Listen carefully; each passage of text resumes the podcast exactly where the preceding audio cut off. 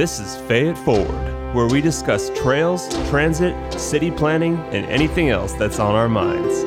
Our goal is to keep Fayetteville moving forward in a positive, inclusive, and intentional way that benefits everyone who lives in this great city in the Ozarks.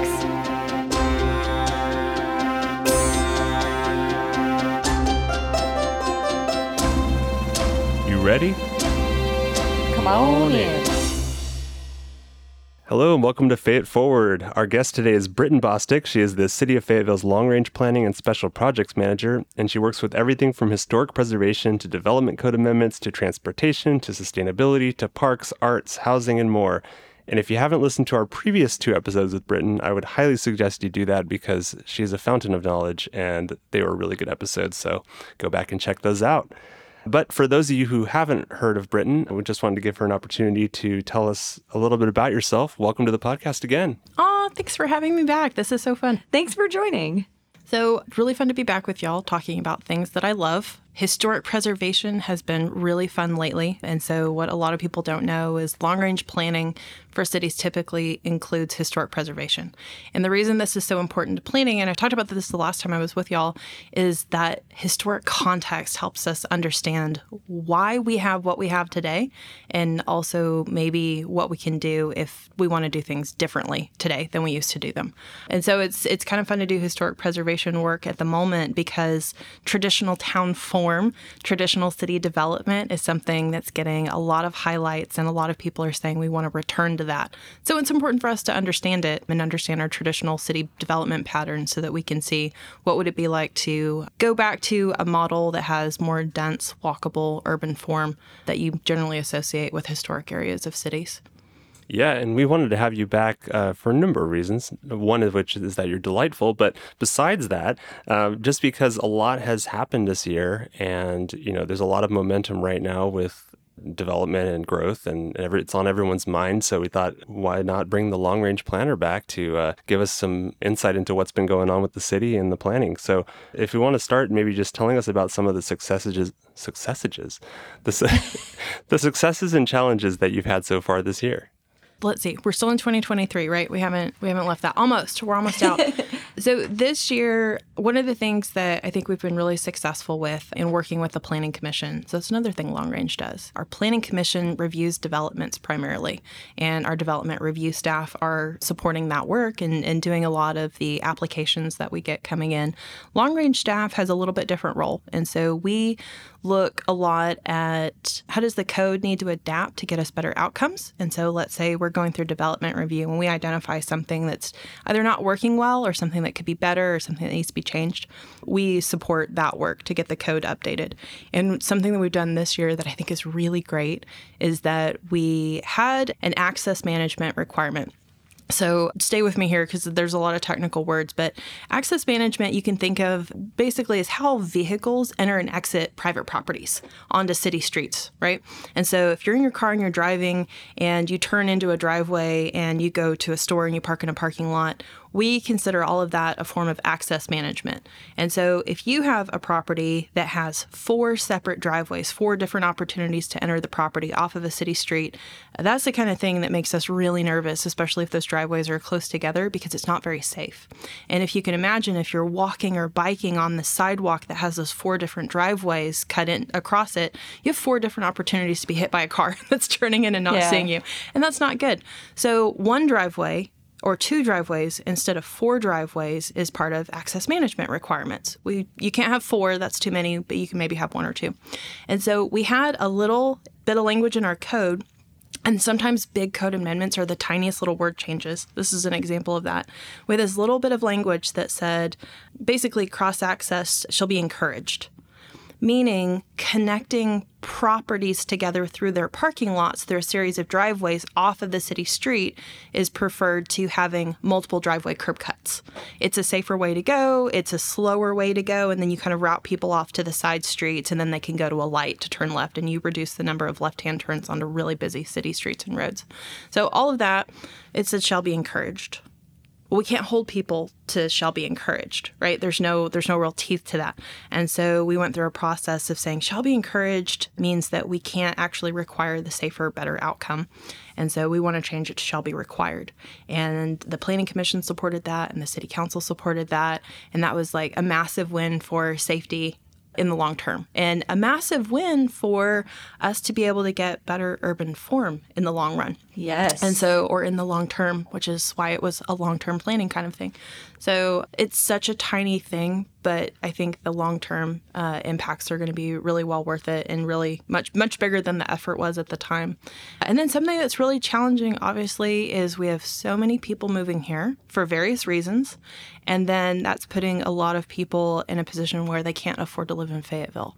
And we want people to live in Fayetteville because positive economic growth helps all of us, right?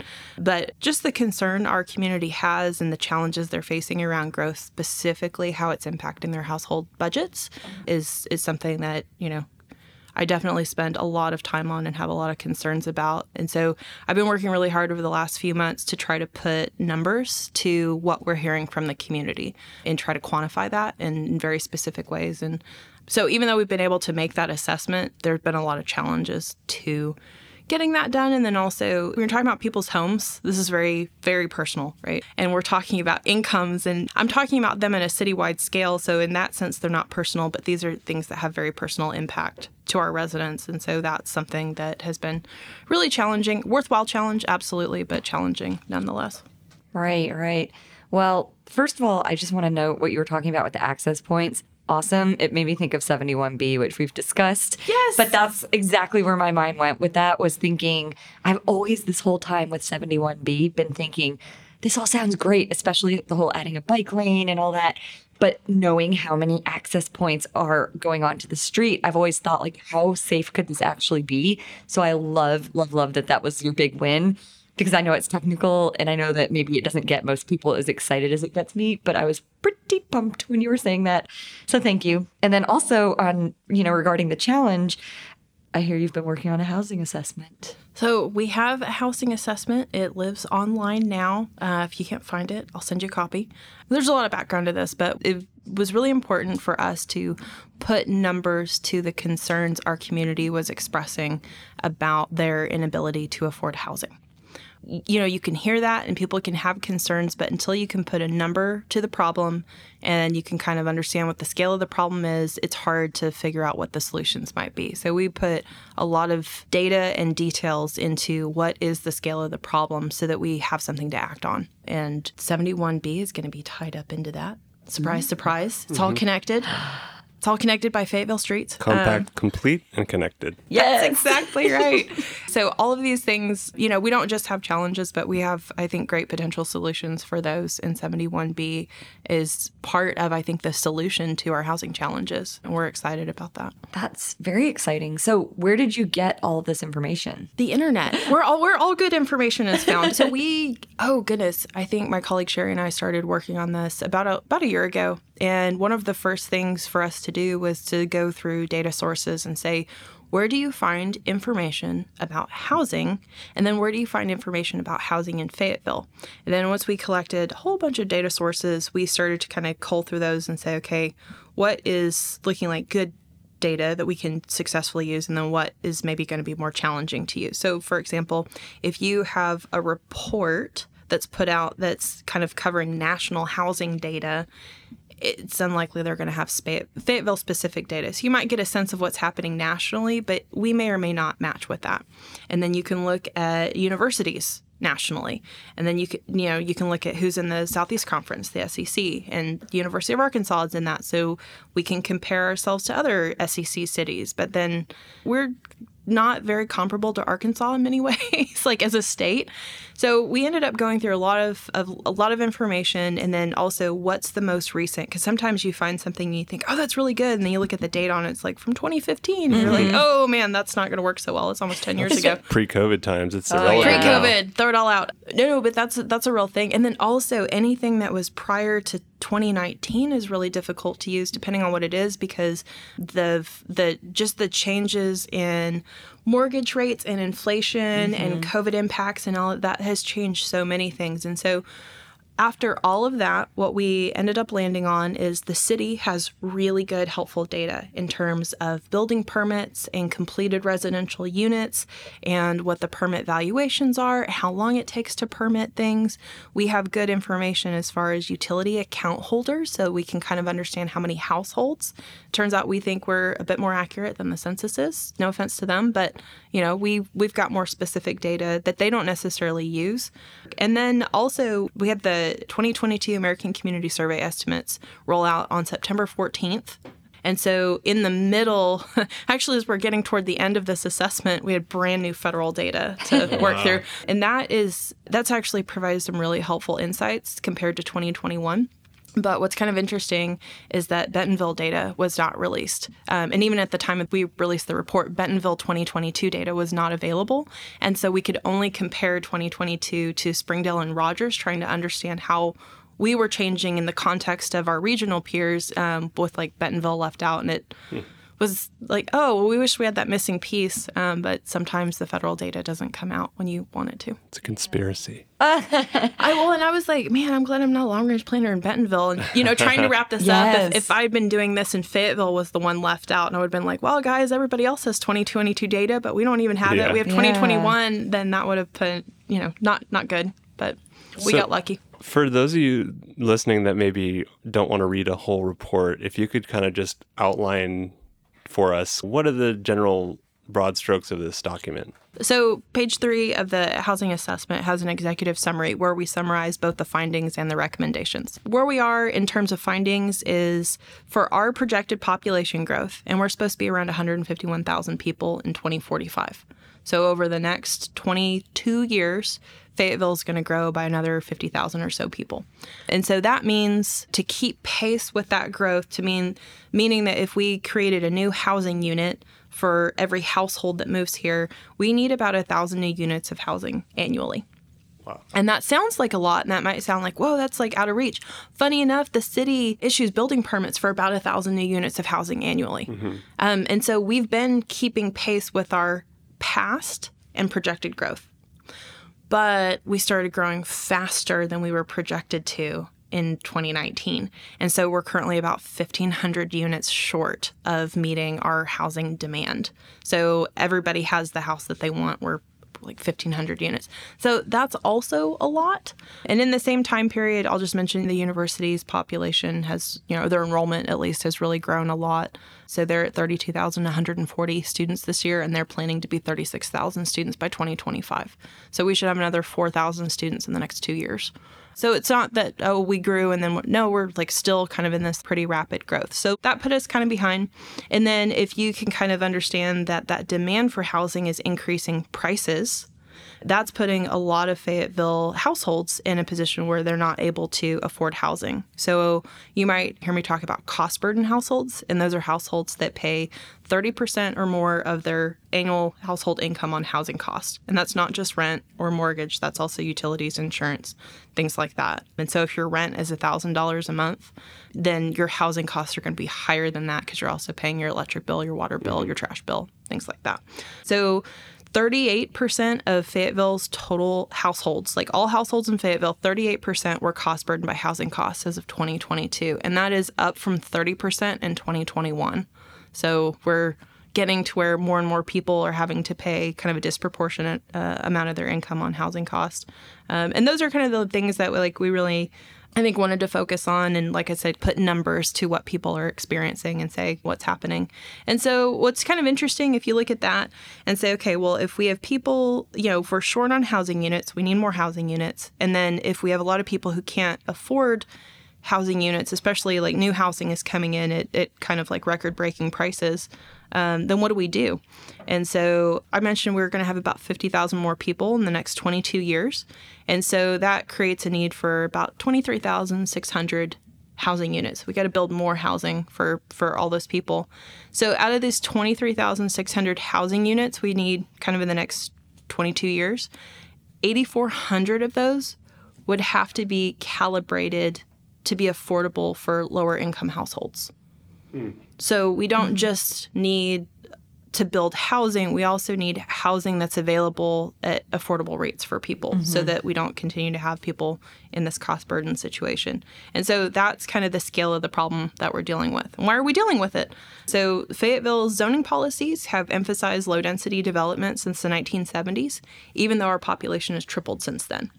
And so back in the 1970s, when, you know, we were kind of easily able to spread out, you hear a lot land is cheap at certain points in history. And so this is the point land is cheap. And this is really funny. There's some language and actually an ordinance uh, it talks about kind of the, the evils of, of, of overcrowding in cities. This is very common language in the United States from like the 20s into the 50s and the 70s. Yeah. Overcrowding in cities. And so the thing that we're trying to do today, we said 50 years ago, we don't want to do that because mm-hmm. that's kind of, so we want our policies to not encourage that. And now we're saying, oh, actually, we really want that to happen. Mm-hmm. We, you know, because we're 100,000 people now.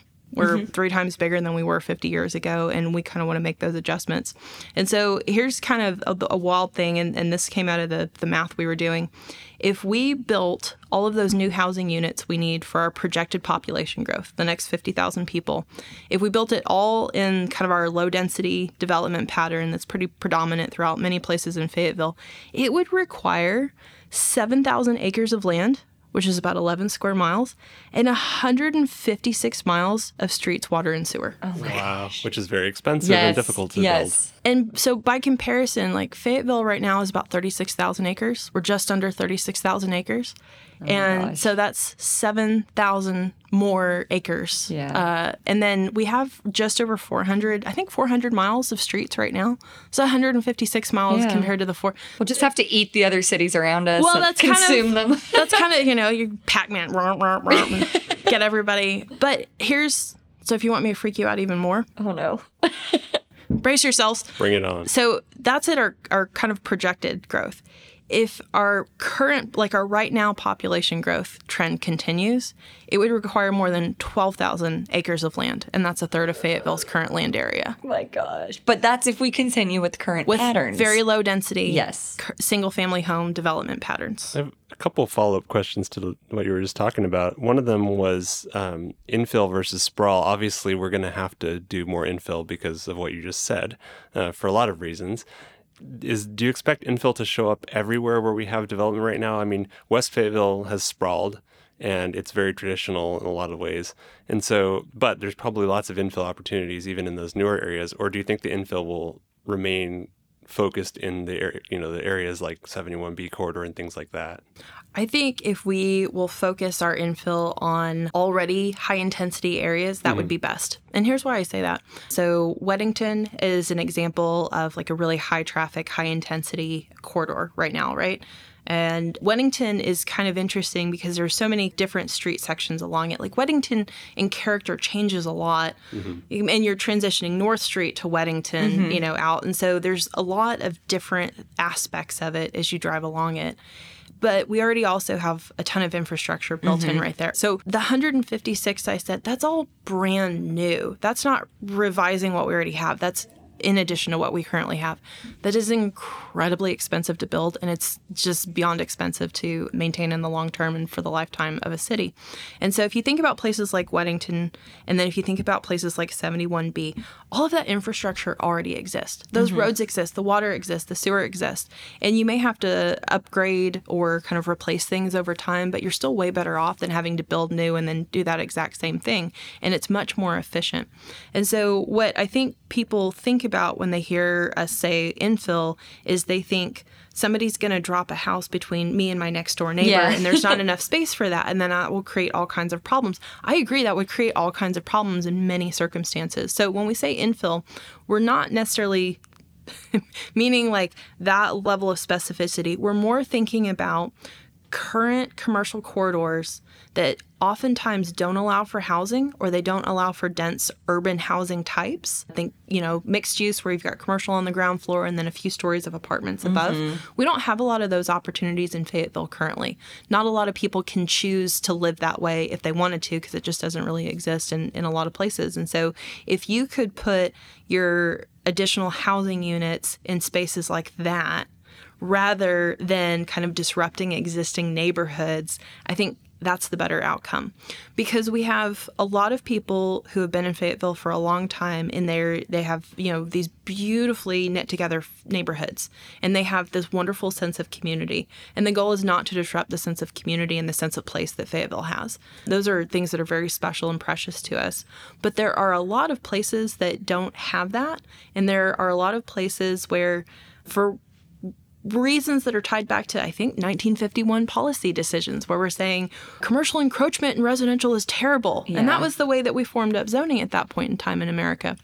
We said we don't want commercial and residential to mix. And to be fair, we still had coal fire plants and things like that going, right? So you don't want those right next to your house probably. And there's a there's zoning law cases about it. That's a whole different podcast topic.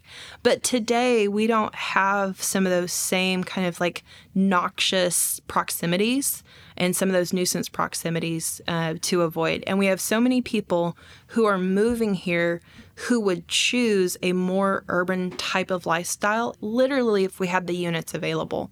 That I think providing that housing type could really help relieve some of the pressure that traditional neighborhoods have, where that's the only housing option that people have. And they would make different choices if those choices were available. Oh, 100%. Yeah. But because a lot of our multifamily housing, our apartment housing is focused on student only housing, it's marketed to students, it's leased on a by the bedroom basis. Um, and so that's been the, the majority of what we've gotten in the last few years. And that's what's coming into the market right now because we have such large university growth. We need similar housing types for non student residents. And that's what we would love to see in these corridor areas because then we make good street improvements to College Avenue. We help make things safer because we kind of we just talked about this access management. We we deal with access management. We have great wide sidewalks and safe spaces and good lighting and, and an easy way to get around. And all of a sudden your lifestyle options are just completely different from maybe what they were before. And so all of what we're working on right now is not to focus it on the outskirts where we potentially have environmentally sensitive areas, where we potentially have boundaries with other cities. We're not trying to Pac Man the whole region. But how can we focus that where we already have great resources, not only to put toward this so that our, our residents can also take advantage of? It's interesting because I think that infill in particular crosses political ideologies in a lot of ways that I think are interesting to me because I think a lot of times infill is pushed more by people that are more left leaning for whatever reason. But people that are more right leaning are more fiscally conservative they could see that as benefits if they really think about like how much more efficient for the city in terms of the cost and everything to build infill. Like you said, you don't have to build out all new infrastructure and all these things, and so it's really more cost effective. It's a better use of tax dollars. So I'm hoping that this is not a political issue and that people can really come together because I feel like it does kind of straddle that line. I think you, where you get into the most trouble is when people are like, I want my acres of land versus whatever. But I think there's room for everybody mm-hmm. in all types here. And I think that, like you said, you're not trying to do infill in every spot. So if you still want to have that rural life, you can have that rural life. And you may have to go a little farther out than you used to in the past, but you can still do that. Or if you want to have that infill life where you are close to all the resources, you live in a walkable neighborhood, that's available too. So I, I like that aspect of it. Well, and I think that's that really is the best way to preserve options for people because if we're going to take up 7,000 additional acres, if we're going to take up an yeah. additional 12,000 acres, you lose your ability to live close to the city, but on a few acres of land because that's going to mm-hmm. be consumed by housing developments. Mm-hmm. That's kind of the scale of what we're talking about. And this is particularly important when you're looking at environmentally sensitive areas. And, and we have a lot of springs around Fayetteville. Yes. Um, Northwest Arkansas has got beautiful springs and, and interesting species. And I think sometimes people think that low density development is the way to keep the land free and keep the land being able to provide important kind of natural resource functions. And to an extent, yes, but oftentimes what we really need to look at is maximizing density in places that are not as sensitive so it can afford us the opportunity to preserve areas that are. Because low density development doesn't necessarily come with the controls of what you do with the land. And turf grass is kind of a, a this isn't a problem just here. This is like I'm from Texas. Huge problem in Texas is you can turf grass so much stuff. Well, turf grass is like unideal for for anything from stormwater management to to the health of soil to species and all those things. And so only low density development is not generally the the best solution in the long term and overall. We want to make space for dense development in in places where it works much better so that we can kind of retain and preserve these areas that we can't afford to lose. Yeah, that makes a lot of sense. And uh, you mentioned mixed use, and I just want to bring up one project that's been in the news lately, local news, is the Quonset huts. Uh, there's a plan for development there. They're building, I believe it's student housing. And one thing we were talking to people about is like, it would just be nice if they just made the ground floor businesses because you're losing the businesses there. I think there's a lot of consternation about that. Is there any way for the city to encourage developers? Because I mean, obviously, if they own the land, they can, I guess, do what they want with it, right? But is there any way to encourage them to say, hey, why don't you, in addition to your student housing, have a couple stores on the ground floor? Or is there just no lever to pull to do that? Um, so our zoning doesn't have a, a, mechanism in it for us to make that a requirement. Hmm. And this goes a little bit back to what I was talking about with access management. The code was saying shall be encouraged and then that's the best that you can do. We encourage you to provide cross access. And they're like, well, you can't make me because the code says you can't make me. Yeah. So we made the code say that we can make them. And so uh, what I have seen in downtowns in particular is code language that requires the ground floor uses to be non-residential, hmm. or at least the street-facing ground floor uses to be non-residential. And we don't have that currently. So what we get into with kind of very specific end users in mind. So mixed use is kind of put forward with this notion that you you have people living there who will also dine there, will also shop there, and then you'll also attract other people for a variety of reasons, and it all kind of works together in different ways to make the development financially successful. And when you have a one on like you're talking about on Center Street, the developer delivers a specific product, and that product is student housing. And so the developer does not deliver commercial space. And when you have very kind of specifically focused developers doing specifically focused projects, you generally don't have an opportunity to add in those other things. And the only leverage we would have for that is if our zoning code had some kind of requirement for ground floor non residential uses, which we don't currently have. Well, and that does remind me, we were recently informed, and I don't know, I might be getting some details wrong here, but Rogers apparently threw out all of their zoning and took a top down approach to rezoning the entire city for reasons like this. I think because sometimes people don't always want that top down approach like that in cases like this where we're in almost a state of crisis and we're thinking, okay, we need the additional housing, but then we also don't want to lose out on the mixed use opportunities because we know of all the benefits.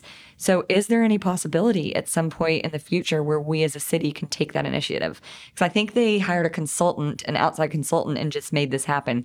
Because I'm sitting here taking notes furiously as you're chatting and going, okay, okay, so the next step is we've got to change that wording like y'all did with the access points. We've got to make sure that at least any trail adjacent development requires some form of mixed use. Like, is that something that we could do? Do you know much about that process? Yeah, I do. So, and this is pretty common.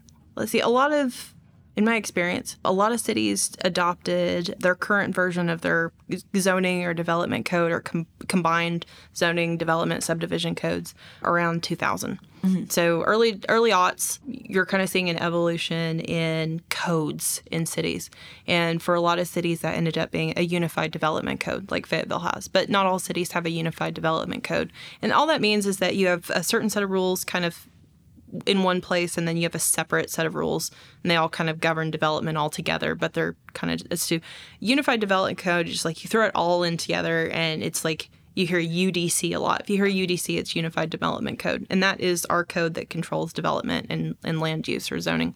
And so you can kind of get to a point after, let's say, 20 some odd years, 20, 25 years, where you have all these incremental changes and all these incremental improvements and all these incremental, we need a new zoning district, but maybe we didn't see if we didn't need some other zoning districts or we want this development standard instead of this development standard. And as you do that incrementally over time, it all kind of like adds up.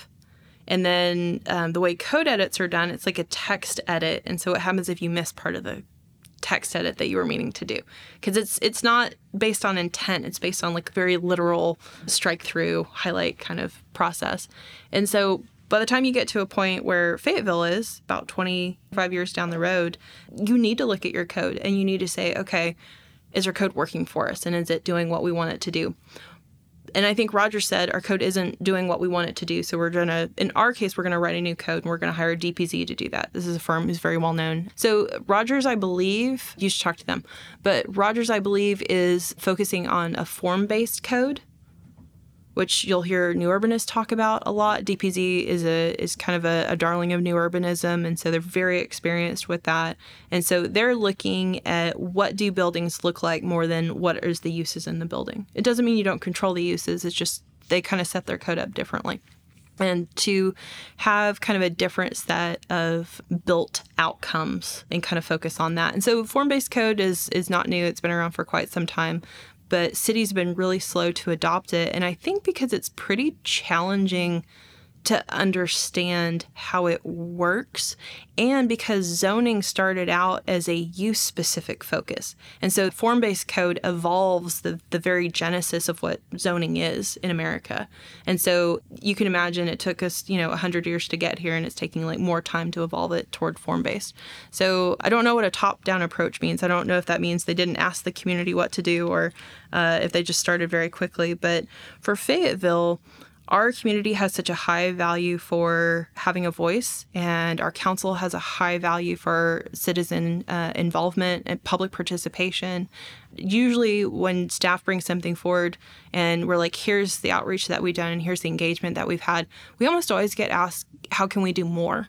How can we make sure people are informed? And so for us, there's this like, there's a really time and, and labor intensive kind of part of the work that we do in, in planning, especially, which is engagement with our community and what is our community value and what are we trying to achieve and, and what is this thing supposed to look like.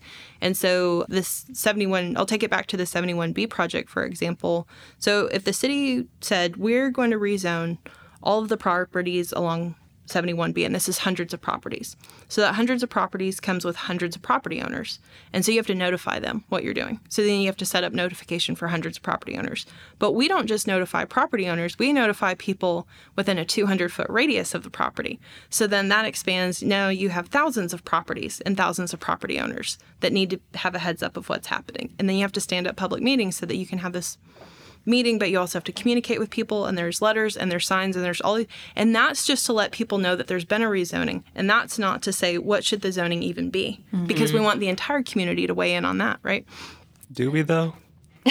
We do. I know that sounds crazy, but one of the one of the biggest like Fayetteville successful planning efforts was the the downtown plan and this is like held up actual hundreds of people participated in week long in a week long charrette to say what is the vision for downtown and we, what are we trying to achieve. And so we put all of this effort in because it's important to us for the community to be involved, but it takes a while to kind of get that done. So, can you take a fast route and get things done quickly? Yes. Can you do that in in partnership with your community? Probably not because it takes time to make sure that we get the voices and get the input. And so, anyway, so for 71B, that is also an effort if, you know, we're talking about a rezoning that's not small by I just mentioned hundreds of parcels, yeah. like potentially thousands, right? And so that's not a small effort but it is something that like is going to take several months to kind of like get that worked up and worked out and, and then get all that done. And it's important valuable work that we want to continue forward with. But if you're going to rewrite your entire zoning code you have to make a set of decisions before that. And so what are we trying to achieve with that? Like what's the ultimate outcome that we want to achieve? And then what is the timeline that we need to achieve it in and then who's going to be in charge of it and things like that. And there's always, I think, for us, going to be what is the best possible way for us to include as many people and give people a voice and, and, an opportunity to engage as we can. And we sometimes spend months thinking through how to do that best. And I love that. And I appreciate that so much about this city. And I definitely will see people online basically implying that they had no awareness of certain decisions made in the city. And sure. We did have a question because when it comes to city planning, why do so many people feel like they're left out of the process? Even though I think we do a phenomenal job, much better than most other cities, of including people through every step of this process. Can you speak to that from your perspective, or is from really just like the city perspective? Is there a reason? Well, I think it's because it's massively inconvenient.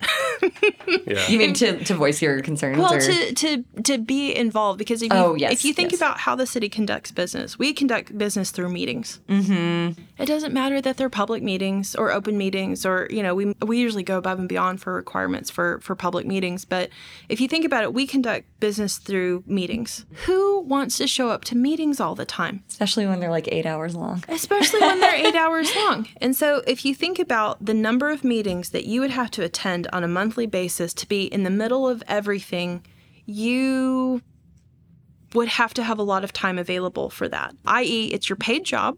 So mm-hmm. that is the expectation for your employment is that you're in those meetings or you have to have almost every night of your week available because we run meetings every night of the week just about and sometimes on the weekends. And that's not convenient for anybody, quite frankly. And so when we think about like why is it so hard or why do people not feel like they're they're part of it? The communication channels that we have to use for certain things are different from what people I think use in their day-to-day lives mm-hmm. also. So when the planning commission has an agenda and that agenda gets posted, it sits online on the city's website in a specific location and it's really hard to tweet about it. Mm-hmm. It's really, you know, it's not easy. It's not that you can't share it on Facebook, but then who, who's doing that work? Like, there's a lot of labor involved Sure. in even, you know, getting that information out. And the state tells us what their expectation is for how we do certain things. And that's meetings and that's notification and, and all of this. And then we have kind of above and beyond standards that we employ to to do what we think is best. And then we're always looking for how do we do better. And then you still will have a lot of people who um, either didn't catch the information or maybe their social media algorithm didn't understand that they want to know what's going on with the city and they missed the social media posts because we have a lot of social media activity too mm-hmm. with our accounts. And so I think the lack of convenience is is really kind of the number one. And then two, a lot of our meetings are, you know, they're staffed by professional staff. And it might be engineers and it might be planners and it might be attorneys and it, it might be parks professionals, you know, who are often landscape architects. Mm-hmm. That's a licensed profession. And so when you consider like all of the degreed, practiced, experienced professionals who are staffing these meetings that we do business in. And if you're coming to see this and you don't have that background, I can imagine it feels really, you know, like how am I supposed to participate? Because I'm already coming into this feeling like I don't know what the rules of the game are. Yes, a hundred And so, how on earth am I supposed to engage when I'm not even sure when I'm allowed to speak? Mm-hmm. I'm not sure when my topic's coming up. I don't know where the agenda is. I don't. So there are a lot of things about that that I, if I didn't do this professionally, I would find intimidating, overwhelming, and really inconvenient, and that would really dissuade me from participating. And really, the reason I do so much is because this is my job, and it has been for a long time. Yeah, and I, I really do appreciate how much Fayetteville is open and transparent mm-hmm. with their meetings because I mean we catch them when we can or replays or bits and pieces, and it is really helpful and it's really appreciated. I think w- what you were talking about about the challenges in trying to get awareness and education about all of the things the city is doing is so difficult. It does come back to this whole thing that I, I sort of was talking about before with the barriers to zoning reform and getting closer to the growth concept map is you know this whole public feedback mechanism which in theory is a great thing i mean i love the idea of public participation but the people who come out when you make calls to the public tend to be the ones who are against whatever you're doing and it's really difficult because a lot of these people i don't think have the education about these issues that they need to to fully weigh in and have a reasoned opinion in a lot of cases where you know i'm an urbanist i like these things that you're doing but a lot of people they get freaked out and they go absolutely not. It's like a knee jerk thing and it doesn't matter how many public meetings or hearings you had. And so that's where i'm like okay i know we want to be good as a city. I know we want to be engaging the public and that's awesome but i feel like we have to maybe like find a line in the middle somewhere where we like go like yeah these people are upset but we're going to do it anyway and yeah mm-hmm. we're going to piss a few people off but it's for the greater good and this is where maybe i'm showing my opinions more but He's I- showing his ass, as they say. well, I just I just think that, you know, sometimes trying to be too open can also backfire and cause things to never get done. And so I worry that we try to go too far in that direction, we're just going to shoot ourselves in the foot. So I will say that's a good point as far as just we won't get things done. And I think that's been the growing sort of sentiment when we when you, when you hear from people who are wanting all of these changes and they want the urbanism and then we see the other cities going, okay, we're just going to do this top down form-based code updates and then it's frustrating because the people here who probably in many ways want it and work for it and behind the scenes are just like having these meetings and everything are going. But because we live in such a good kind city that cares so much about public opinion we might be the last to get it if at all. And there is a growing sort of discontent and it it's interesting because we kind of hear it from one side and then we project it on these podcasts. And one of the reasons we have this podcast is so that we can have conversations with people like you so that people like them can hear and then people like them hopefully we can get on the podcast. But at the end of the day the last thing I would want to do is shut out people's opinions because I think that's part of what makes Fayetteville so special. So ideally just a solution would be figuring out how the heck do we make sure at least anything next to the trail or next to public transportation or bus routes. At the very least we have mixed use there. And i don't know that there's an easy solution. It sounds like a top down approach would probably lead to a lot of dissatisfaction from fayettevilleans and I don't know that our community would be too in favor of that. And and there are you know there are times if if you sit in very many public meetings you'll see this. Planning commission city council otherwise you'll see a lot of times where people will say there's something that they don't like or don't want and maybe the the planning commission or the city council will vote a different way. And mm-hmm. and people mm-hmm. will leave very upset with that mm-hmm. decision. And so that certainly happens because I think whichever body it is that's making that decision uh, or is tasked with that responsibility is trying to weigh all of the factors that they possibly can and ultimately arrive at the one that they think is in the public's best interest. And the public being kind of all 100,000 of us, not just our population today, but our population in the future, because we have to have a a future focus as well sometimes. So, e- entertain this for a minute. Sure.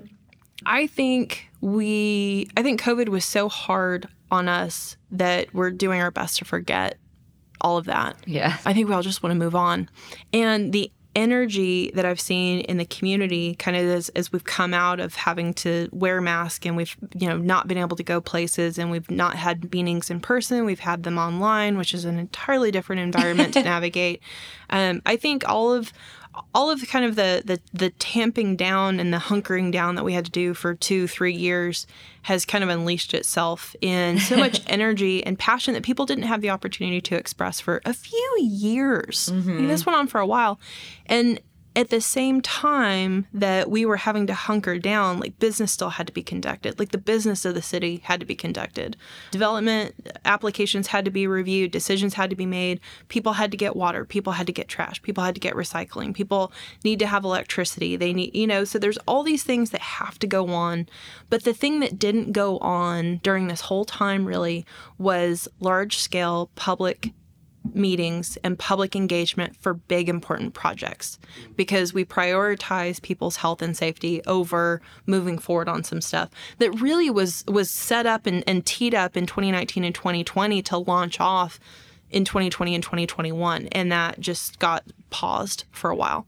And so i think people have not been able to see the city take these big, bold steps that they were accustomed to before 2020 over the last three years. And I can understand how that would be incredibly frustrating. It feels like nothing is being done. Sure. And in many ways, nothing is being done because our opportunity to do that the way that our community has said they value and, and expect has been really limited. And those are the things that I think we're ready to pick back up now and carry forward.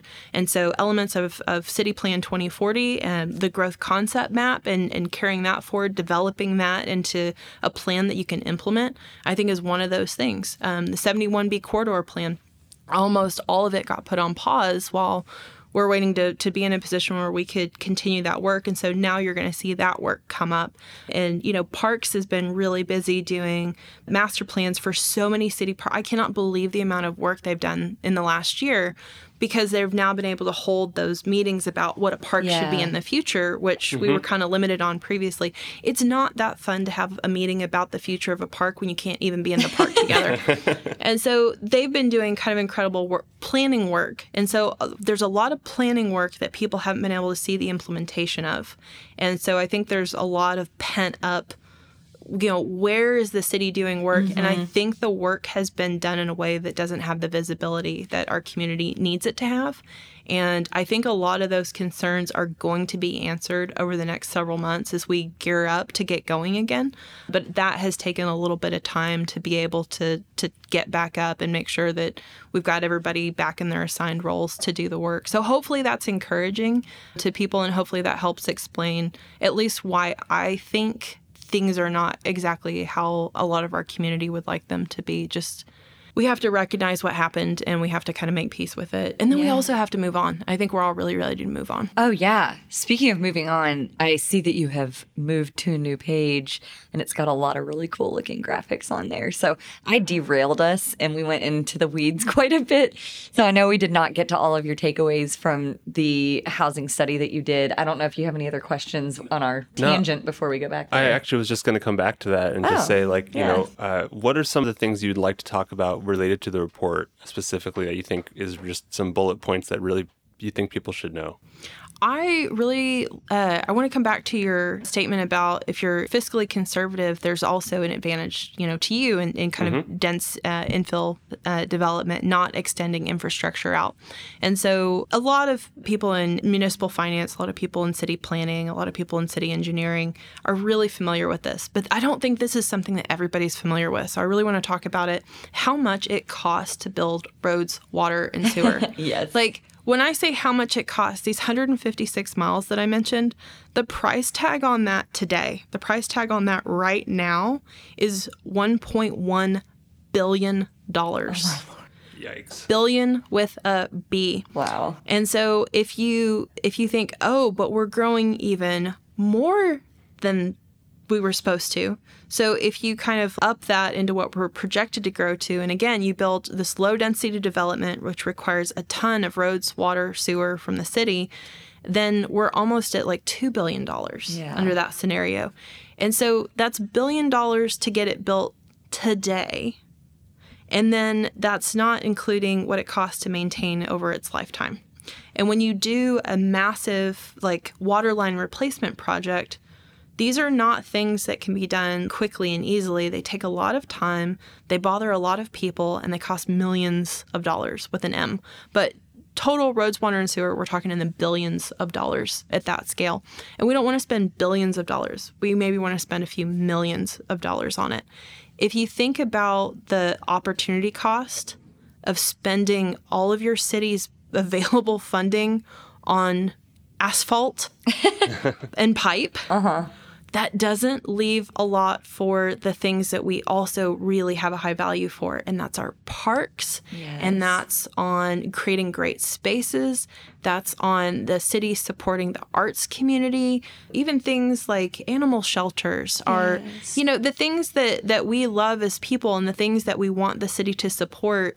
You don't want your city in in the current term or in the long term to be faced with, well, we would really like to support that effort, but unfortunately, we've burdened ourselves with an infrastructure bill that has to be paid. And so that's where all of our funding has to go. Yes. And so what we're essentially saying is we also don't want to spend our money that way now or in the long term. And we would rather make the most efficient use of what we're kind of on the books for as possible to free up that money for things that we like more. And so those are kind of some of the, the balances that we have to make. And that's part of basically what we're, we're laying out as, as a policy decision.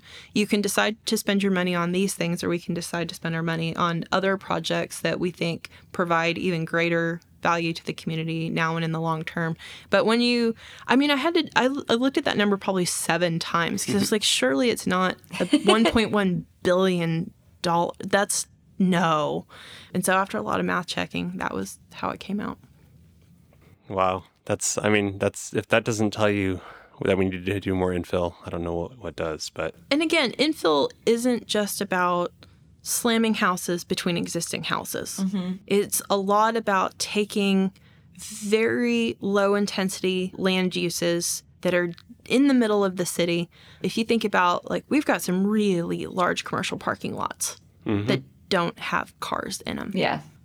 And it's not like, well, the they do it Chris? No, not even at Christmas. They don't. You know, so we've got lots of paved land area in the middle of the city, and wouldn't it be so cool if instead of being acres of asphalt that that don't get a lot of activity, they could be like very cool spaces to live and be. Mm-hmm. Fayetteville had that vision, and that vision is still valid and important and relevant. We just, like I said, had to put a pause on it, mm-hmm. and that's I think what using this growth concept map is about. Right? It's about creating great urban spaces and the tools to get us there. I do think that we have to take what's currently basically a concept map, but it, it is it's a conceptual thing. These are these are kind of dots on a map that don't have a defined radius. There's a lot of detail that I think we want to work out. I think that in itself is probably its own planning project or planning process. But if I can tie it into the 71B corridor plan again, there are, f- I think, four, possibly five. I know there's at least four of these growth nodes or tier centers along 71B that we're talking about. So you don't have to separate it out as its own project to start moving forward mm-hmm. on it. Mm-hmm. We can get moving forward on four of those tier centers with this single project, which will touch so many things. And when we're talking about efficient projects, this is like you know the, the the the winner right? Because like look at all these different goals that you can accomplish with this one focused kind of coordinated effort versus having to do a bunch of separate efforts which again is not nearly as efficient.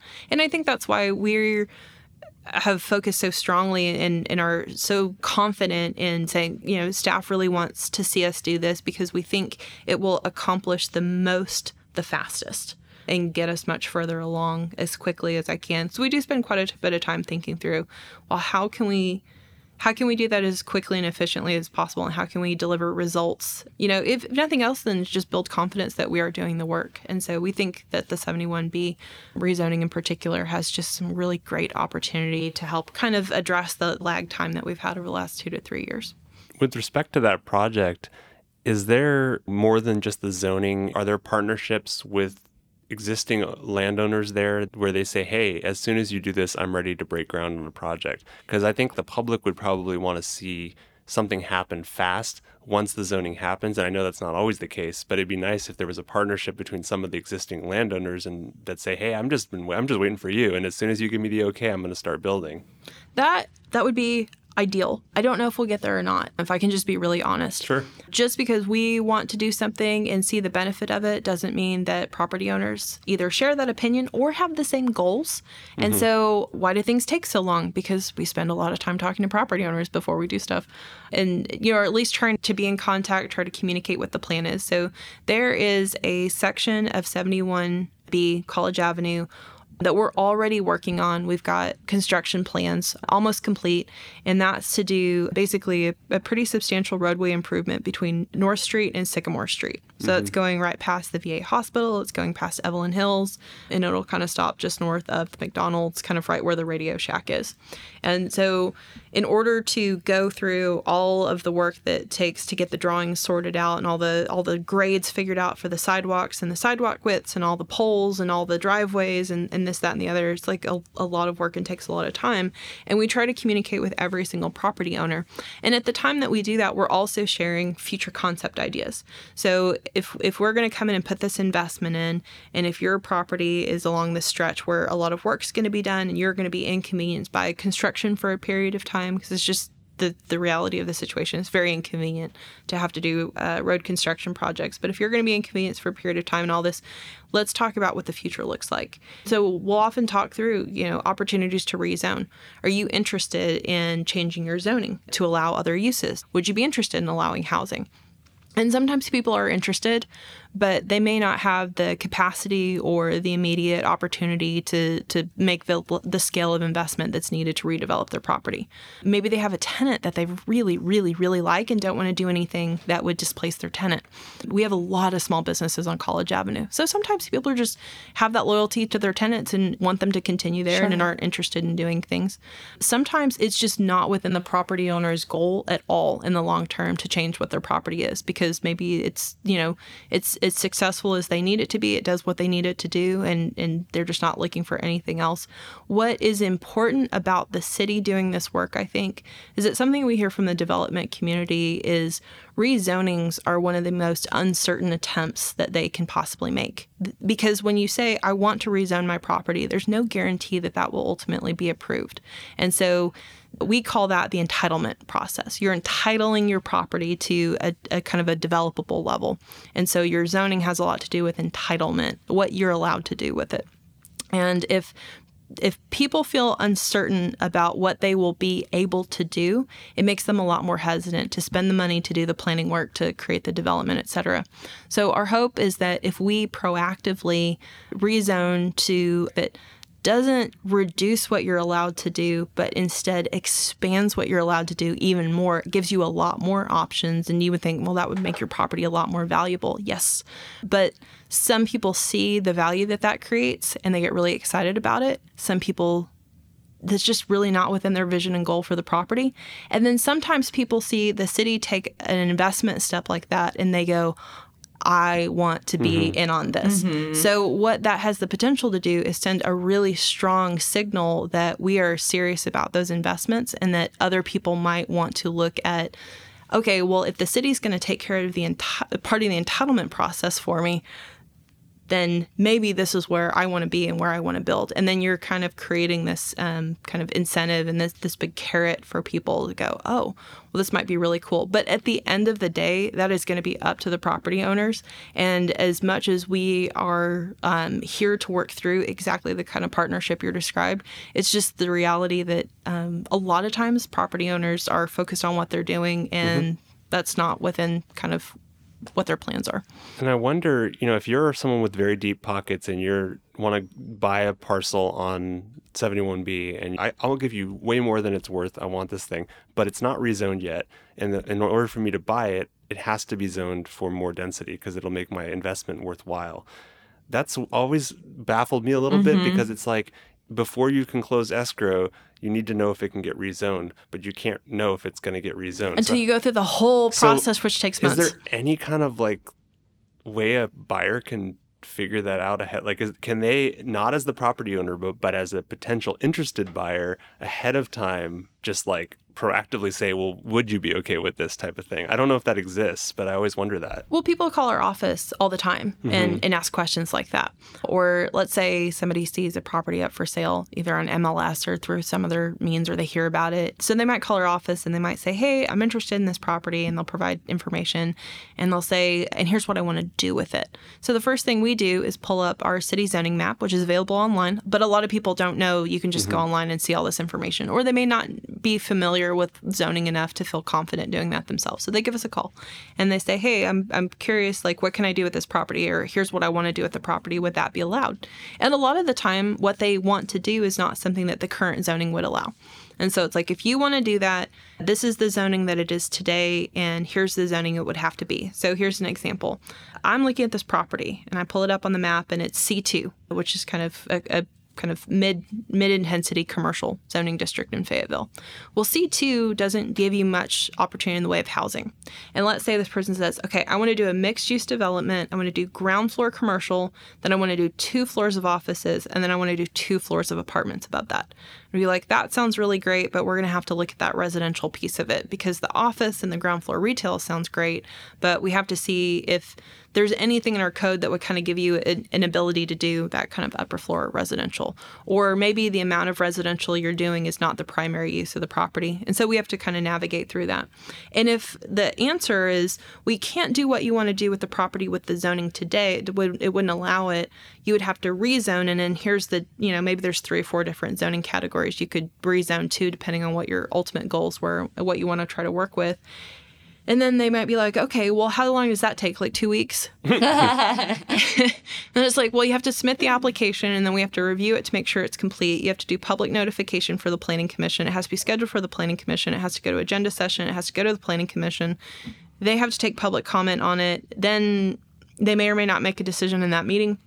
And then after that it goes it gets submitted to the city council and then that takes like three weeks because the different you know how meetings are scheduled. And then it goes to the city council and then it's an ordinance so it has to have three readings. And the council may choose to do all three readings in one night or they may choose to do them all on three separate meeting dates. And then there's public comment on that as well. And then by the time you get through all of that people are like well what is that like three months? And you're like yeah probably like three months. But it depends on if you get an immediate decision from the planning commission and the council. And they're like so four months. And I'm maybe and then, but they're going to say yes, right? I don't know.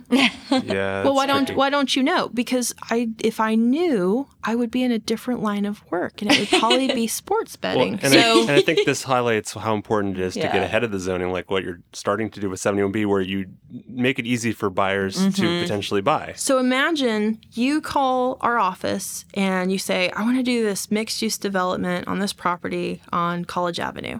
And I don't know what the zoning is. Can you help me out with that? And I'm like, well, you're zoned for this and allow you to do all these things. And they're like, oh, that's exactly what I wanted to do. And then all of a sudden, they're not looking at having to do this, you know, potentially four month process through the city council and through the planning commission.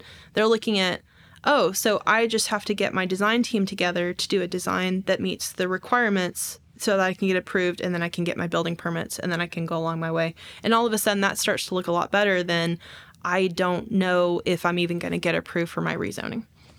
Totally. Well, thank you. That's good information. Well, moving back to the idea of this housing report, how do you feel like the findings are going to inform your long range planning in general and just the future of Fayetteville? I think this has a great potential to inform better partnering, honestly, and better collaboration with. So, I've got colleagues in economic vitality and community resources who are also looking at housing. So, housing is not just a long range planning effort. This is not something that it is ours and ours alone. This is this is going to take everybody, right? And so, if economic vitality is looking at, you know, we need a great workforce to not only attract great employers, but to also have a thriving economy. People need good paying jobs. How do we do that? Well, if your workforce can't afford to live in your community, that's also an economic problem, right? And so they're invested in this. Um, our community resources team uh, administers our CDBG grants. I can't believe I said that correctly. Community Development Block Grants from HUD. This is a primary support source for uh, housing and housing related programs. So it's home repair, which is how we help people stay in affordable housing. We cannot expect people to stay in housing that is low cost but also uninhabitable because of the mm-hmm. conditions. And home repair programs funded through federal CDBG funds are a way that we can get people housing safe and up to standard so that they aren't displaced, they don't have to leave, and it doesn't really cost people anymore. And so they've had incredible success in the last couple of years in being able to implement that program in our community. And I think the projects have totaled over $100,000 in the last two years. And so that's a great example, but more resources are needed. Well, more resources really needs a lot of definition. So when we look at how many people in our community need housing and what is the cost of housing that they need it to be for it to be affordable for their incomes, we can start to develop some specific targets and we can start to actually put together a, a plan of action. And sometimes, unfortunately, for, for cities in Arkansas, sometimes the answer is well, the state doesn't give us the ability to do that, either under their state constitution or other rules that the legislature, you know, passes during their sessions. So what are the other opportunities to do that? Are there other partnerships needed that someone else could do the work, but we could find a way to support it? But again, if, if you just say, well, more people need housing, we can't really act on that. We need to start giving some real specifics. And so I'm hoping that this report gives some real specifics that help us move a lot of those things forward. I'm really encouraged by not only the support in getting this report put out by Economic Vitality, but their interest in how that kind of ties in with the work that they're doing. And so then the other thing that I really want to see from this is I would like to see the other communities in Northwest Arkansas do this work also so that we have a regional collection of here's what our need is and here's where we're all sitting. Because it's different for every city. And if you look in the report i have a couple of graphs in here that show fayetteville's median income over time has been and is lower than the other three largest cities in Northwest Arkansas. Well, why? Why is our median income lower than Bentonville, than Rogers, than Springdale? And and they line out like that. Bentonville's at the top, Rogers is right below, and then Springdale, and then Fayetteville at the bottom. And so I don't think that that's a negative thing necessarily, but it does kind of raise some interesting questions. And is it because we have a lot of students? We've got 30,000 students, that's 30% of our population. And so is it because we have students and students tend to be lower incomes and they're younger and they're not far enough along in their professions that they're kind of making those mid tier incomes? Is it because um, we have so many Walmart and, and Tyson executives that are living in Bentonville and Rogers? Or is it other reasons um, that I wouldn't be able to speak to um, at this point? But if you understand, like, here's Fayetteville's need, and this is information that other cities can easily replicate. I even have like which ACS data tables I was using referenced in here, right? Like all my sources are there. So if we did that at a regional level and could understand better what our regional needs are, I think that would be better for all of us. And the Urban Land Institute's community of practice on housing last year was looking specifically at, at something like that. How do you do that? So here it is. Everybody go copy me real quick and then let's put it all together and see where we're at. But I think the policy decisions that Fayetteville is going to make over the next couple of years are going to have some basis in the information that we have today. And then I think long range planning's work is going to need to continue to kind of capture and assess and evaluate and report on this information so that we know how things are changing moving forward. One of the biggest surprises when the 2022 ACS data came out, and this I just had like days of panic until I figured this out. It looked like Fayetteville's median household income dropped like $8,400 in one year. And it looked like we went from $61,428 in 2021 to like 52,000 something dollars in, in 2022. And having to explain to everybody that our median household income or midpoint of household incomes just dropped like several thousand dollars is not something is not a position that any planner ever wants to be in. So what do you do? You look at history. You go back and you see what the data was. And so if you look at the data trend line for the last dozen years, our 2022 median household income is right on the trend line. And 2021 was an anomaly why was 2021 an anomaly? So then you're going through all the research papers and you're put, you know, census, you know, blogs and all these tr- things trying to find it out. And it turns out Springdale had the a very similar issue where their median household income jagged up in 2021 and then dropped back down. Not as as much as ours did, but it still had a very similar pattern. And then Rogers actually went down in 2021 and then like zoomed back up in 2022. So ultimately, we think it's a couple of things. One, there were a lot of kind of tax benefits from the federal government 2021 that kind of weren't in place in 2022. But the other thing is, we think that there was just a correction in the data. We think that that something went a little bit off somehow, and maybe these are ACS is based on surveys, survey estimates, right? Mm-hmm. And so it doesn't mean that they're wrong or that it's bad data. It just means that some of the data is more correct than others. And it looks like 2021 just had some challenges in in the reporting for that year for some reason. But ultimately, you know, it's kind of like, well, 2022 is not only in the trend line, but we can see examples of this happening in other cities at the same time period. And so what it looks like is we're basically back on track for for what we should be doing. But we have to look at the that information constantly and we have to see are we going above or below because from 2021 to 2022 we grew by 78% more than we were projected to grow you have wow. to you have to keep tabs on that because if we stay at that 78% we have to do things differently than if we come back down to like, you know, even 20%, percent mm hmm right? Mm-hmm. And so keeping track of that and being able to continue to put data to our experience is really important to decision making so that we're making focused decisions and it is really hard to do long range planning work when you have a bunch of different things you're trying to chase at once. You kind of have to set a course and follow that course. And what we're trying to do here is say, here's the course that we want to set based on having all of this information over a period of time, having all of these, you know, things kind of come to fruition and evidence themselves over a period of time. We think this is the best way to go. Because once you start doing this, you're you're kind of locked in for months and months of work. And by the time you get those water lines installed so that you're supplying all those new apartment units, you're several years down the road. And so the decisions that we make today are really critical to what things are going to look like over the next decade. And I'm hoping that the information that we've been able to gather and assess is a good starting point to say yes, this is the direction that we want to go. And if it's not, what other information do we need? Because sometimes the answer is we don't have enough information actually, and we still need more. If so, what does that look like so we can get that information so that we can act? Because I think we're all ready, like I said, to move on and move forward and, and get something done. That's great. And I mean, if you're someone who's listening to this, you're an individual, a developer, a planner, wh- whoever it may be, and you're thinking, okay, I really want to help make a change. I want to help make all of these dreams that we have come true. 71B, get affordable housing, you know, through density and other things. You know, what is the best way for them to support the city's effort to move toward the 2040 plan and the other plans that come out of this? And, you know, there's a lot of grassroots momentum and a lot of people are unsure how to focus their energy. So, curious to hear what your recommendations would be. Uh, board and commission openings are posted quarterly, so get on a board or commission. I think that's a really fun way to serve as a kind of past commissioner myself for other cities, not for the city of Fayetteville, but in other cities.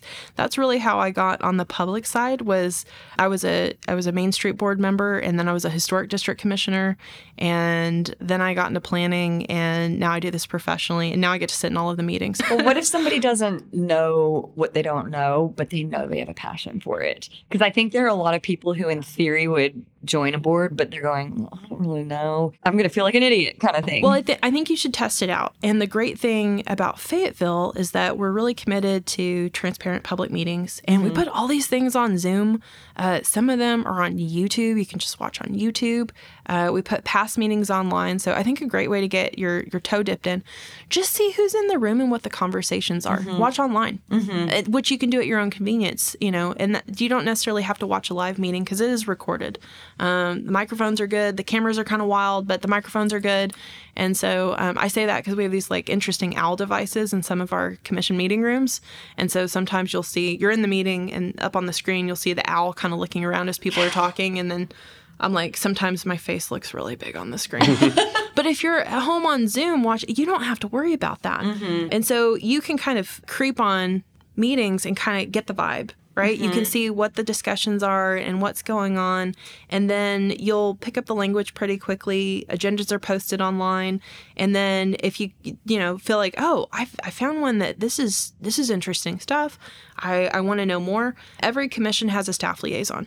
And so you can reach out to that staff liaison and, and say, hey, I'm, I'm really interested in participating. What does it look like for me to participate? How can I do that? These are public meetings. The public is welcome to attend usually people don't. I sit in three to six, maybe commission meetings a month, and I almost never see guests. Mm-hmm. And that's again, who wants to sit in just endless meetings all the time? But I think what people see is like, I don't see people in the meeting probably feels more like I'm also not welcome to be in the meeting versus no, just people either don't have time or aren't able to make time to be there at their schedule. You know, some of our commissioners can't always be there because schedule conflicts, right? So start creeping on meetings on your own time, figure out like whose vibe you like or who's talking about things that you're interested in. And then if you can get to a point where it's like, well, I can probably make a meeting live, either join the meeting on Zoom live or in person. And then, so although some of our meetings are just online because that's the most convenient for the commission. So you can do that and then reach out to the staff contact and see how you can learn more or see if there's a way for you to be involved. And something that I think has been really fun this year. So I staff the Planning Commission's Long Range Committee and we meet once a month after their second agenda session of the month. So it's usually around the third or fourth Thursday. And we meet right after agenda session. So it's also like the time isn't specific. We might meet you know, at five, we might meet at five thirty. It depends on how long agenda session goes. But we sit there and we talk about like really interesting planning things. And so local architect Allie Quinlan brought a proposal to them a couple of months ago, and she She's said, great. Mm-hmm. She said, I think the city of Fayetteville's rules for townhomes aren't what they need to be, and I think they should be this other way instead. And so she brought like a code amendment, and she and I talked about it beforehand. Like we didn't just be like, you know, Allie figured out, but Allie's also served on the planning commissions. She knew what she was doing. But she and I talked about it, and I said, yeah, let me help with this, and we'll kind of prep this, and we'll have a discussion with everybody. And they want to continue to pursue it. So we're working through the process of of what a code amendment would look like that she brought forward. And then David Criswell with uh, Northwest Arkansas Trailblazers Also came and talked to them about bike parking. Mm-hmm. Yeah. And gave them a whole new perspective. I think I saw that one. We it actually was so watched that one on good. Yeah. and so that's an opportunity and it and it wasn't like well we'll only let you in if you're you know a professional planner or an architect no no like these are members of the community who have an interest and a proposal to make and i you know so i'll put you on the agenda we'll talk through what that looks like what your presentation needs to look like and then have that proposal. Now people do have to understand we have we have commission work to do and we have agendas. And so i may not be able to immediately get you on an agenda but i do want to talk to you about your ideas. And then i think when you see the this kind of sequence of commission meetings and the work that we do and the fact that we're only meeting once a month so like we're doing a lot of business with just like an hour once a month mm-hmm. meeting and mm-hmm. carrying a lot forward. But if you want to know how zoning code changes get made in Fayetteville, they start at these monthly long range planning committee meetings. Mm-hmm. And when the commissioners are are kind of satisfied that we we are on top of what we're doing, they have something that they're ready to support, it goes to their regular Monday night meeting. And then one of uh, our staff will make a presentation on it. They'll discuss and deliberate. They'll take public comment, another place that you can, you know, weigh in Yeah. and say, you know, I like this proposed zoning code change, or I don't like this proposed zoning change, or I think this is a good idea, but I think you got it slightly wrong, and here's how I would do it differently. They'll consider all of that. Uh, Yeah. It sounds like I think one takeaway too is like have an actionable thing to discuss. Don't Yes. just come with pie in the, I mean pie in the sky ideas are great, but it feels like there should be an actionable element because like you said, people are busy and they need something to grab onto, Well, right? and, and I I have to I have to bring something to the planning commission that either looks like we have an idea. Are you are you willing for us to bring back a more fully fleshed out idea? Like, do you initially support this in general, and we'll bring back more details to you, or I have to have something that like the text is written for them to read and consider. So we don't we don't sit and talk about kind of nebulous ideas a whole lot. Sometimes we do to get to a point, but a lot of times we're there doing the business of rewriting code, mm-hmm. like very specifically. And the expectation is that if staff is going to propose something to the commission, we're setting that up that it's ready to go. They're not doing the administrative work for it. And so when Allie came, Allie came with a proposed code amendment and the, the text edits were right there for consideration. And when David came, he came with model ordinances and he came with uh, how, here's how other cities do it. And we have something to go off of. And then he had a recommendation. Here's how other cities do it. Here's where I think Fayetteville would be best positioned to at least get started and here's what that looks like. And so his idea wasn't as specific as like the code text amendment has been written, but it was to the point that that's the next step. Mm-hmm. And so as soon as we have they're busy with a couple of things right now. We've we've got to get some business taken care of, but that's something that we'll take back up and look at a potential text amendment here kind of in the in the near future. And that's where some of these things, you know, really need to be. And i'm available to help work with that. But I, I think that's kind of the challenge too is people might think that we're talking about ideas. We are talking about ideas a lot but we're talking i- about ideas that have a, a firm basis in the administrative work being complete or with the expectation that it's going to be completed because we don't ask our commissioners generally to write their own code amendments. It's it's a pretty lengthy process that you have to go through to sort all that out That's really helpful. Thank you. I, I was also curious if, you know, we talk about zoning a lot. If there is a zoning uh, request to, to rezone something and, you know, the community gets really excited about it because it's, you know, density and we're like, hey, finally we're getting density in this area. But we see that there's a bazillion people that are pushing back. It's a big thing. But we still are like, we really think it's good for the long term vitality of Fayetteville, all that stuff. You know, can does going to a meeting and voicing support have really realistically any impact on how people vote? Like do like i always wonder because i feel like some people just come in with a preconceived like this is how i'm going to vote. And i always wonder and maybe you don't know the answer to this but i just i'm so curious like is it worth people's time and energy to go to these meetings to support to ex- uh, express support I think it's always worth your time to express your position, whatever your position is. Um, and you know, I I try to, I have my job, and my job is to make recommendations on certain things, and I make those recommendations according to you know my, my best professional knowledge and what the public's interest is, et cetera, et cetera. Not individual interests, what the public's interest is, and and that can be really challenging because I know sometimes it looks like staff is really trying to screw the community, and we are not. I don't work with a single person who doesn't care deeply about the community and, and the impacts of the work that we do on our community.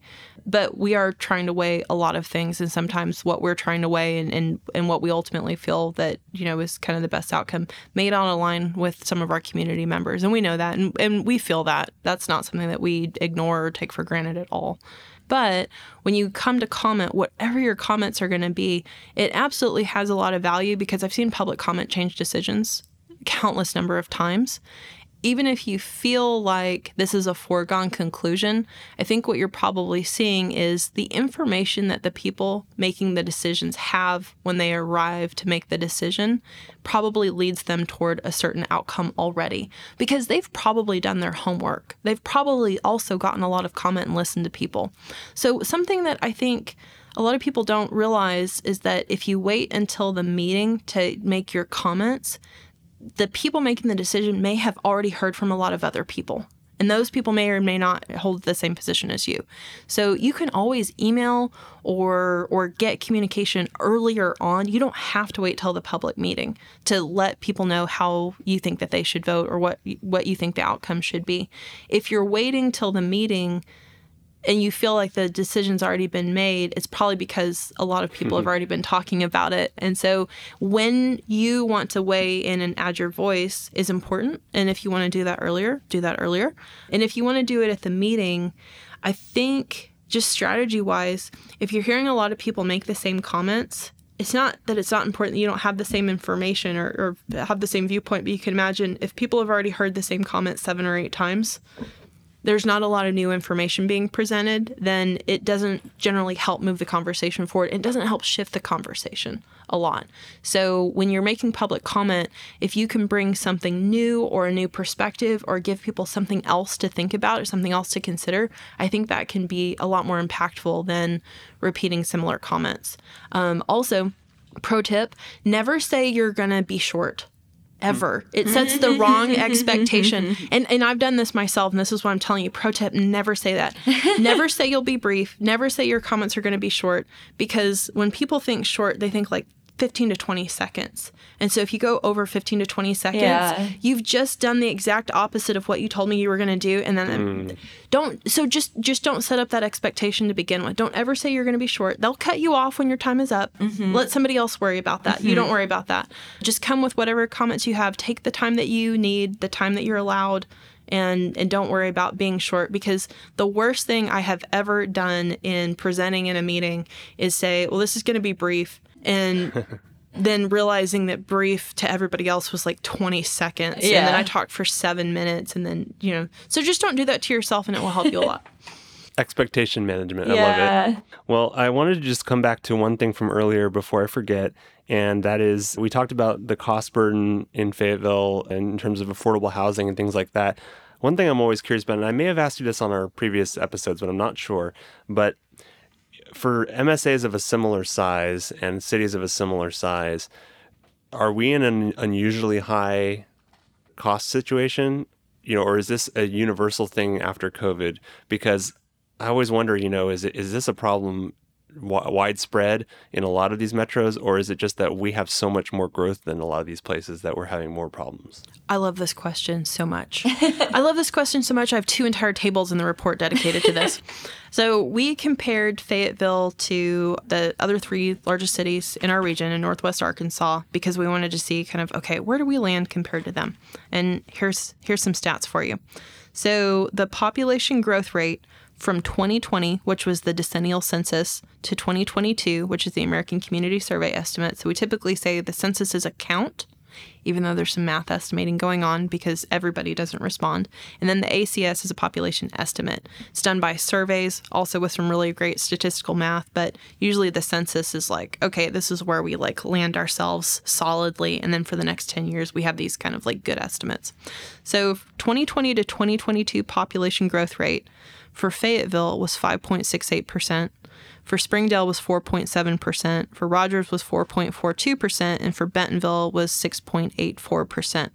So Bentonville's growth rate was slightly higher than ours, but their population change just in sheer numbers was smaller than ours because Bentonville is like just over half of our population. So mm-hmm. their growth rate is higher, even though they added fewer people overall. Mm-hmm.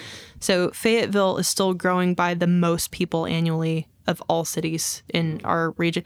Now you might have to look at Centerton because I think Centerton is growing pretty fast, but they they aren't like a peer city because we're positioned very very differently, and so they weren't part of what I was looking at.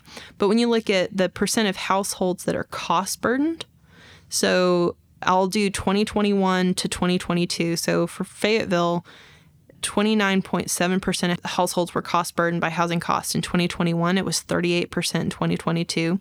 Springdale was 30.9% in 2021 and then down to 28.9% in 2022.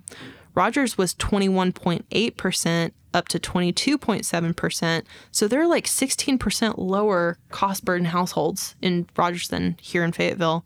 And then Bentonville was 30.3% in 2021. And like I said, they didn't have data available for the report for 2022. So I, Probably I higher. don't maybe so it's kind of funny that like Rogers is so much lower um, than we are, and so but they were high in in 2021, so I would expect that they're probably gone up.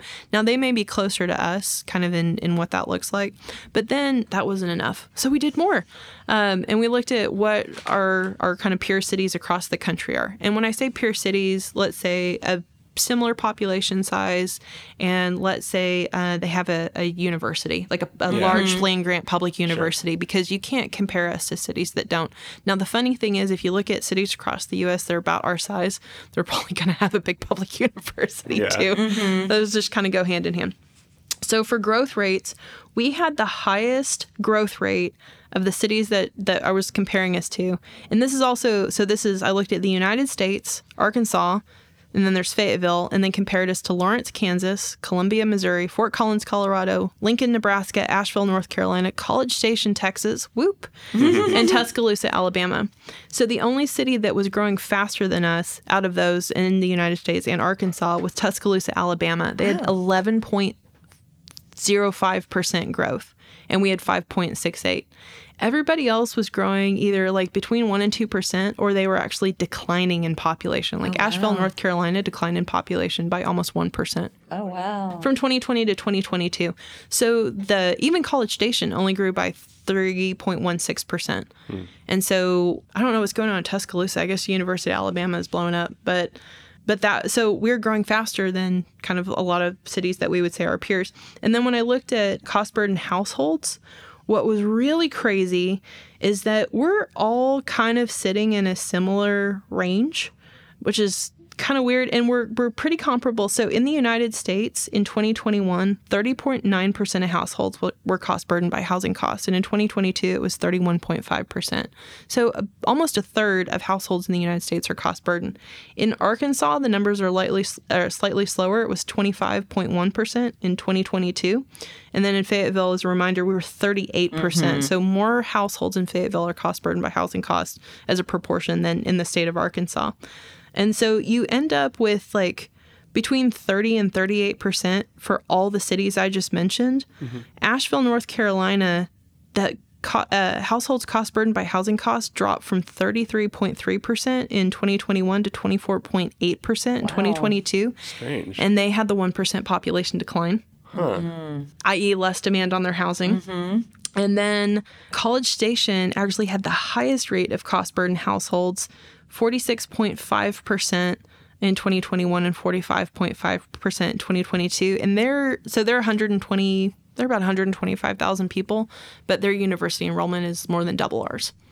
And that is a question that I had because I know, well, I can infer that some of this is the increased university enrollment, and we do have more students coming in. They're competing for the houses. So, how much is the university playing or not playing a role in things like addressing housing shortages? Are they able to? Is that kind of in their purview? So the university can choose to build additional housing. I think the thing that's been concerning to them and a lot of other universities is this kind of enrollment cliff. Mm-hmm. And what I mean by that is there are so many fewer children born during certain time mm-hmm. periods that the the number of, of college students is expected to just kind of like drop off like mm-hmm. kind of typical age college students 18 year olds so like we don't have as many people in high school today as we would need to match with like how many students are in college. Yeah. And so It's kind of good news in a way for housing costs in Although- the future. you you would think, but so here's here's what I think could be tricky about that though. I think the University of Arkansas is nationally really attractive. So we may not have as many high school students in the in the high school to college pipeline in Arkansas, mm-hmm. but Texas has got plenty of them. And if you're nationally competitive, which the University of Arkansas has positioned itself to be, and the Southeast Conference, the SEC, has positioned itself to be, you see SEC schools growing by leaps and bounds, i.e., you know, Tuscaloosa over here with 11.05% population growth in 2 years. Mm-hmm. You see growth like that, and you see growth in College Station, you see growth in these like really attractive schools with great programs in beautiful locations. So you could live in Fayetteville, College Station, or Tuscaloosa. Where are you picking? Mm-hmm. Fayetteville. and so I think we're nationally competitive. And so while population wise, like in terms of fertility rates, we may be getting a lot fewer college students. I don't know that we aren't going to attract nationally and continue to have a lot of college students. And so, where does the university's role in that? I actually got to meet with their their housing assessment team or their kind of their housing study team, which I really appreciated. And they're looking at what do we do because they have about 6,200 beds on campus, but 32,000 students. Yeah. So 80% of the enrolled students have to find housing off campus. Mm-hmm. And we're getting calls about, you know, like too loud college parties in places that have never had too loud college parties before in Fayetteville Yeah. because students are trying to find housing wherever they can. And so I think, you know, continue to build housing because we still need housing. But the I think the university is in the process of deciding what that looks like for them in the long term and what their strategies are going to be. And they're in the middle of studying that right now, so I don't expect we're going to know immediately. But they have told us, they have confirmed that they are expecting 36,000 students by 2025. And so yes, more students, which means students need a place to live because currently there's no additional capacity on campus for them to be housed. And last time we spoke with you on the podcast, you mentioned that you know that there's a risk in building student-only housing because of the the way that it's leased and all that. And Yes. so there is there probably does have to be some careful consideration there about like, okay, yeah, we're growing now, but we might not be. And we, I, I don't think people want to be stuck because buildings last a long time. Yeah. And I don't think people want to be stuck with that. And so, but like Fayetteville is having to take that pain on in the mm-hmm. meantime, right? Right. And so in our communities, of course, they're upset about that. Um, so yeah, I, I don't like student oriented housing as a housing type because it's not very resilient. And a lease by the bedroom model doesn't work for an, even non-traditional households it doesn't necessarily work very well. Um, but when you kind of have these like resort amenitized apartment complexes that are delivering that as a product and not a mixed use development or or things that kind of work for an urban lifestyle a little bit better. Yeah, it gives me a lot of concerns because I look at what our future could be and our future could look different than it is today. And how do we make sure our housing units are resilient for that future condition um, so that we're not having to do this again because of dumb reasons like we just don't have the right housing. We have enough housing but we don't have the right housing. Like that's so painful. Yeah. Well, hopefully the 71B corridor will be some of that right housing in the longer term, maybe even in the short term if we get lucky.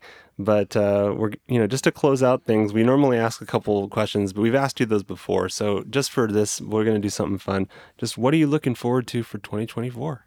I am really excited that we're doing big projects with big impacts and we're at a point that we no longer have to worry about whether to do a meeting in person or virtually because we mm-hmm. don't know where COVID's going to be. Mm-hmm. And I, I, you know, I hate to harp on something that we're all ready to move on from, but we, I think we just have to say, you know what, this is what we had to deal with for a while and we don't have to now. And I'm just going to be in a place of extreme gratitude for that. Yeah. So, in my role, I get to work a lot with community members and with community advocates.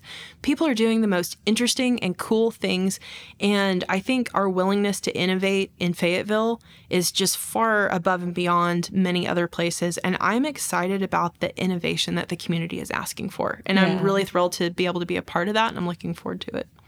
And then also, do expect that 2024 is going to come packed with a lot of city projects and important projects. So keep an eye on our social media, follow us so that you can, you know, beat the algorithm, whatever it does to you. I don't understand know. that. like but and subscribe, smash that like button, ring smash that the bell. like, smash all the like buttons because you're gonna want to know what Fayetteville is up to. And and I'm saying that just because we're we've got some pretty large planning projects underway, but also we might be able to release our first kind of uh, uniquely designed city historic markers in 2024. We're deep into getting those designed and the manufacturing worked out right now. So you may also be seeing some events for unveiling of historic markers for city history. And if you're like, ah, I'm not really into history, I don't know. I think this is way cooler than people expect. And the ability to tell our community's story through these kind of like visible representations that are, are easily accessible by the public and that our visitors can see, I think is really, really cool. And so we're excited to, for the first time ever, have a Fayetteville unique historic marker, I think, ready to go. Nice. Well, thank you so much Yeah, for joining us you so again. And thank you so much for what you and your colleagues do. And we mm-hmm. just really appreciate you. Well, Yeah. it's so fun to be here. Thanks for having a great podcast and let me talk about my work.